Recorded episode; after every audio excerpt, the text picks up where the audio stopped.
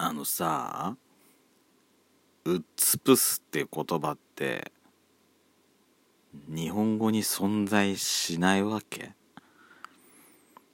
私前回のねほらあのまあ副反応でさもう大変な目にあったってもう話したじゃないのよ。でタイトル入れようとして「うっつぷす」って入れようとしたのね。そしたらいやうっつぷすっていう漢字が変換されなくて。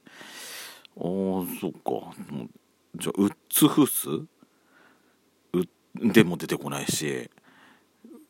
ふふふせるとかふすとか言うからってふつは当た当たんだよ。当たってんだよなと思って。うでうっつの方がおかしいんだろうなと思って。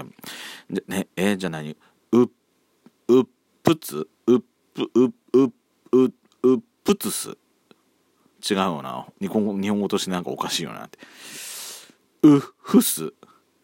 うふする？うふん。もうごちゃごちゃになってきちゃって。あのふ伏せるっていう言葉でもう諦めた。私にやっちゃんにね前もほらなんだっけ？言われたじゃない。なんだっけあれなんかなんか言ってたよね私。あのほらあの冒頭の工場でさねあのかっぴろげるかっぴかっぽ汁。かっぽ汁ってやつ。あれやしこにバカにされてたけどだから私多分勘違いして覚えてる可能性あんのかなと思って。そういう話をしたくて今回の話も撮ってるわけじゃないんです。お便りいただきましたのでお便りのご紹介でございます。でかしばさんから頂いております。床屋さんオーダー成功おめでとうございます。ありがとうございます。えもう常連さんです。うん常連さんなのかしら？常連まあでもね顔覚えててもらえたってことはそうね。うん。でもあのー、あの美容師あのあの理容師さんが覚えててくれたからといって他のね他の理容師さんも覚えてくれてるとは限らないからねどうなんだろう。明確なオーダーってプロフェッショナルには嬉しいものらしいです、えー、髪型にこだわりがなくてお任せの私もペソコさん見習ってオーダーしてみたいです。というわけで5月のサンクスギフトもいただいております。ありがとうございます。私まあまあそうね前回のお話でもさせていただいたかと思うんですけどもやっとねやっとこういう言い方をすればいいんだなっていうのがやっと道が見えてきたみたいな感じですんで。あとはあとチャレンジするとすればあれなんですよ。もうサイドのサイドのあのアタッチメントなしの刈り上げはもうもうもう慣れたもんなんだんであとはもう頭頂部なんですよ。うん。バリバリのゲゲしい感じでやってください。これが言えるかどうかなんですよね今のテーマ、うん、これが言えたら私もプロフェッショナルプロフェッショナル？違うよね。常連さん、うん、名乗ってもいいのかもしれないような気がしてきた。ペソドコペソコのそこそこどうでもいいこと。ドスコイラジオは毎日配信してます。そちらもぜひ要チェック。それでは引き続きお聴きください。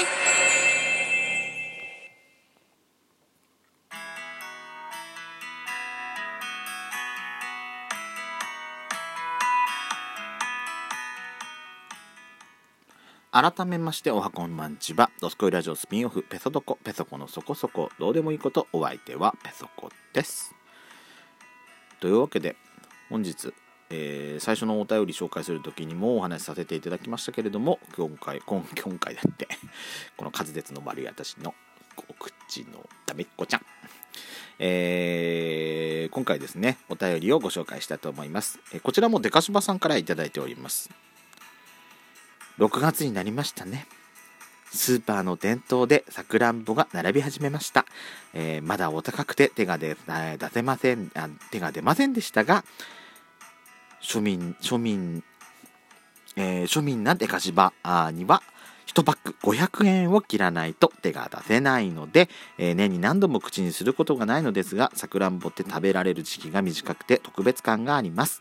以前職,、えー、職場の旅行でさくらんぼ狩りをしてましたが佐藤錦以外にも種類があることや脚立に乗って収穫することなど初めて知ることがあったのあ、えー、知ることがあって楽しかったです、えー、繊細で栽培収穫にも手間がかかる果物だと実感しなかなか、え手が出ないお値段にも納得ですお二人の番組宛てメッセージでもよかったのですが、ペソコさんと季節感を共有したくて、こちらにお便りしました。ありがとうございます。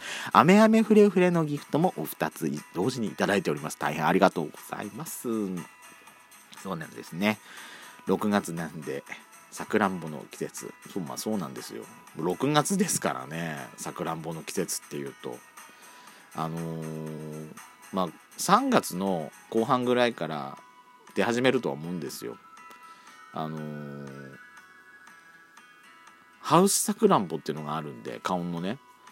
ハウスさくらんぼがもうでも超花音っていうとお正月明けて1月ぐらいに出してるところもあるんですけどあれはねなかなか技術的に難しいと思う。なかなか大変だからあれはね一般的にはできないと思う。でも花音さくらんぼはまあちょっと施設のあれはかかりますけれども。だから3月ぐらいから出始めて、まあ、母の日の5月の上旬の母の日ぐらいにねギフトに合わせられるように出してくるのが、まあ、ハウスさくらんぼ。で、まあ、ハウスさくらんぼだからカウンのさくらんぼ。で5月のほんと一番最後ぐらい5月の後半ぐらいから、えー、まあ路地物のあまあ雨あの雨よけテントは張りますけれども路地物のさくらんぼが今度出始めてえー、ですね。で最初が、まあ、品種もそうですねいろいろあるんですよ。まあ時期的なものから分けて代表的なとこでいくと本当に出始めのところが、えー、一番最初に今の時期かな？もうピークも過ぎちゃってる頃かもしれませんけどもあのアメリカンチェリーみたいな真っ赤なね赤濃い赤の紫みたいな色してる紅さやかっていうのが出てるんですよ。でえー、5月のまあまあ 5, 5月6月の15日ちょっと前ぐらいまあ6月の10日ぐらいから出始めるのかな。早い人だと。そこから6月の25ぐらいまでが、まあ、一番有名な佐藤錦。で6月後半ぐらいから、まあ、7月半ばぐらいまで出てくるのが紅秀峰っていうね種類が。あとあのまあ、ニュースにもたまたまに出たりすると思うんですけども500円玉ぐらいの大きさのさくらんぼっていうのがあの最近開発されまして山形紅王っていうんですけどもうちはねそれはまだ苗木も全然あの欲しいっていうふうに手を挙げてないんでうちではでき出出てないんですけどその本当に大玉の品種もあの最近その紅秀峰も大きいって言われてるんですけどもそれよりも大きい品種っていうのが最近出てはいるんですよ。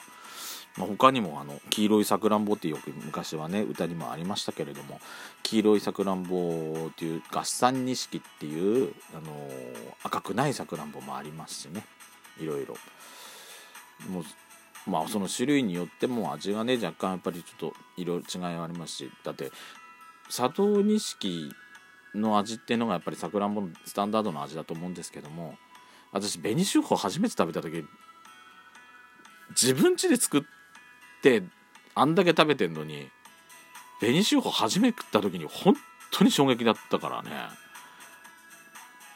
多分世にすごい出始める前から多分出会ったのかな。平成えー、いつぐらい？平成の多分一桁の時には多分うちでああえー、あった？わあもうわかもうねもう昔の話だと出てこないわ。でもそんだけ感動したってことは多分え？2000年で入ってからなのかな？大学入ってからなのかな？行って久々に帰ってきた時に食べたさくらんぼに衝撃受けたとかそういうこともあったのかもしんないですけども。まあ詳しいとこはちょっと私も覚えてないですけどもね。うちで作り始めた。紅秀峰っていうのがそのまあ粒も大きいですしあの果肉も砂糖錦よりもちょっと硬いんですよ。まあそれでも日持ちするっていうのもありますし。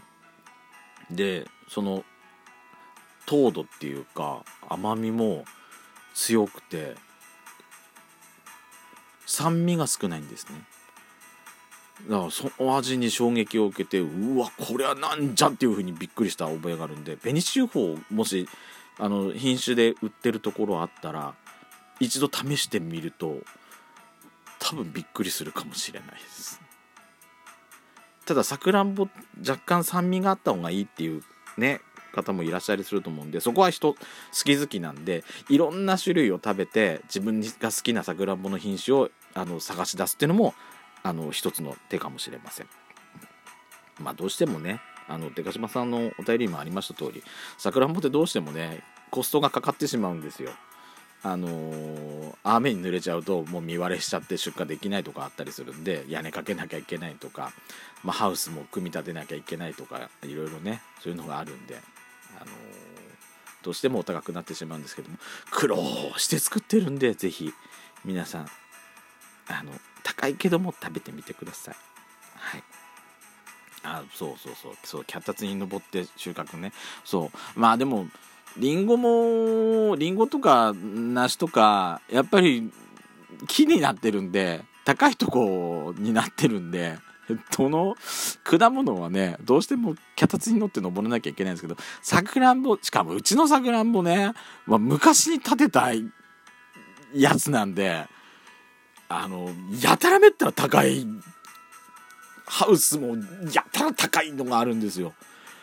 私もうそれ登るのがもう大嫌いで私一番上今まで一回も登ったことないと思う。多分これから一生先乗らないと思う。弟に登ってだから私指示出すような気がする。うん。さくらんぼの屋根がけだけなければタイプすごく変わってくるんだけどなって本当に思います。